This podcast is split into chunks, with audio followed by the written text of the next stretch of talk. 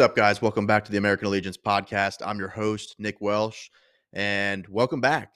It's been a minute. I've been pumping out reels as of late for the last two months or so, and uh, but I wanted to get back to full length episodes because you know the reels are great, but I can only get so much of my point across in 60 seconds. So, um, and speaking of which, I made a reel yesterday, and basically what I was talking about was acting under anger and stress workouts and how you produce the best workouts when you're mad sometimes. And I want to expand on that because I think it's a really good talking point and I think it taps into a lot of areas that a lot of people can really learn from. So, yesterday I talked about stress workouts. I talked about a scenario in which, you know, I was mad last week and typically when I'm mad I go to the gym.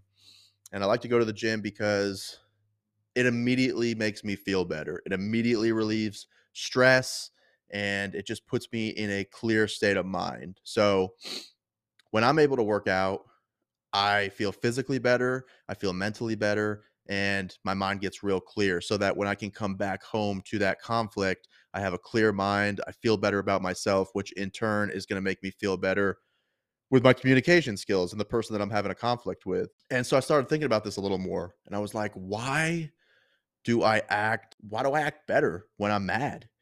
I started thinking about it a little bit. And when you're angry, we think about how passionate we get, right? People get really passionate when they're mad, so much to the point where they do things that they regret or they make these decisions that they look back on and they're like, man, why did I do that? We are our most passionate when we're angry. It just opens up this realm of thoughts, right?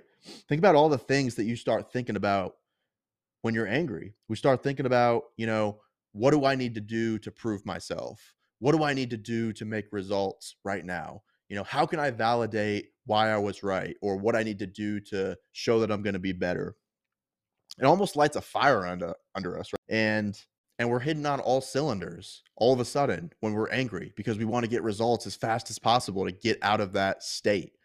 And I saw a tweet that I really liked recently, and it said, anger produces more results than sadness. I, th- I think that's just so true. I think sadness doesn't do anything for us. It just makes us feel depressed. It makes us feel weak. It makes us feel helpless. And we tend to prolong that feeling because it's lazy and it's easy. Whereas anger, we're anxious to get out of that situation. And what and because we're anxious to get out of that situation, we start doing things at an accelerated rate that propel us to move and to act. So we produce results very quickly. And I think if we dived into anger a little bit more, we would understand that it actually teaches us what we're passionate about. It teaches us the things that we're willing to say these crazy things or do these crazy things for. And I think that's super important. And when I think about the times that I was mad and I let my emotions get the best of me and I relive those conversations and what started those conversations what got me into that standpoint it taught me what my values were and where i stand on certain issues. So if you really start to dive into these situations and you think about what makes you mad you can learn a lot about yourself and you can produce a lot of results real quick.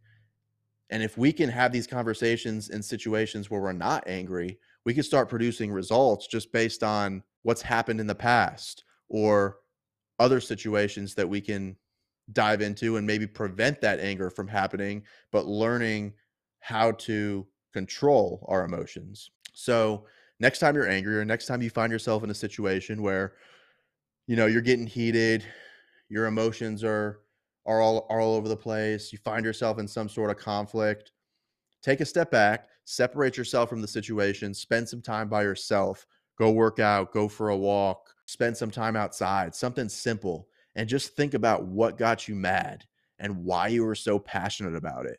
And if you can lean into that anger and you can lean into that passion and apply that energy toward productive action, you could produce some great results. This is something that I think is a very practical step. It's something that we could take action on and we could take preventative measures. We can never prevent anger. We can't prevent ourselves from getting mad. Things are going to happen throughout the course of our day, the course of our week that just make us mad and get us in these emotional states. There's no preventing that.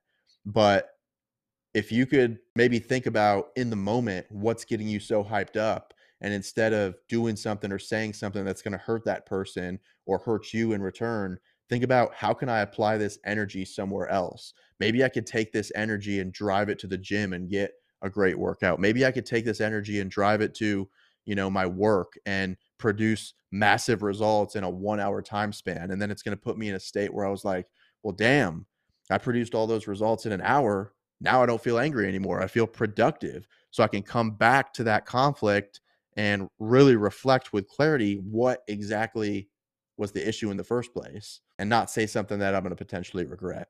So that's kind of what I wanted to say on that. You know, everybody's got their different ways of coping with situations and dealing with anger, but I think we can learn a lot from that. And just to wrap this all up, you know, anger teaches us what we're passionate about. We get angry because we hold values in ourselves and we hold passion about certain things that we feel strongly about. And when those are neglected or those are confronted by another person's values or another person's decision, we automatically feel the need to defend ourselves and validate ourselves. So we get hyped up, we get emotional, and we get passionate. So take inventory of what's making you angry or what does make you angry. Direct that energy into a more positive and productive action and really reflect on why you were passionate about that. It might teach you a lot about yourself and what you stand for. And that's so important, guys. We we need to know what we stand for. It gives us that leg. It gives us that ability to be strong individuals so that we don't, you know, fall into peer pressure or fall into being convinced of something just because it sounds right. Know what you stand for. Understand your values, understand your passion and take those values and take that passion and apply it toward productive action. Thanks for listening, guys. I appreciate this. I'm going to try to be more consistent with these more longer length podcast episodes while also doing the reels because I know you guys like to hear those as well. But thank you guys for listening. I'll see y'all next time.